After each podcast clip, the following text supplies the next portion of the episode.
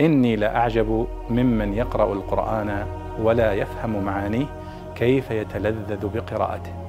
كيف يتلذذ بقراءته.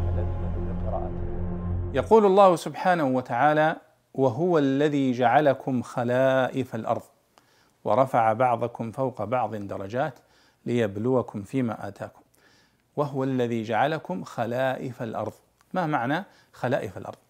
فالخلائف هنا جمع خليفة. وهو أن الله سبحانه وتعالى يمتن علينا بأنه جعلنا نخلف غيرنا. إما نخلف من كان سبقنا في هذه الأرض أو أن طبيعة البشر يخلف بعضهم بعضا. فاذا الخليفة هو الذي يخلف غيره. والله يقول أنه قد امتن علينا نحن بأن جعلنا خلائف الأرض يعني يخلف بعضنا بعضا. ومنه قول آه، زهير ابن أبي سلمى بها العين والأرآم يمشين خلفة وأطلاؤها ينهضن من كل مجثم يعني خلفة يعني يخلف بعضها بعضا.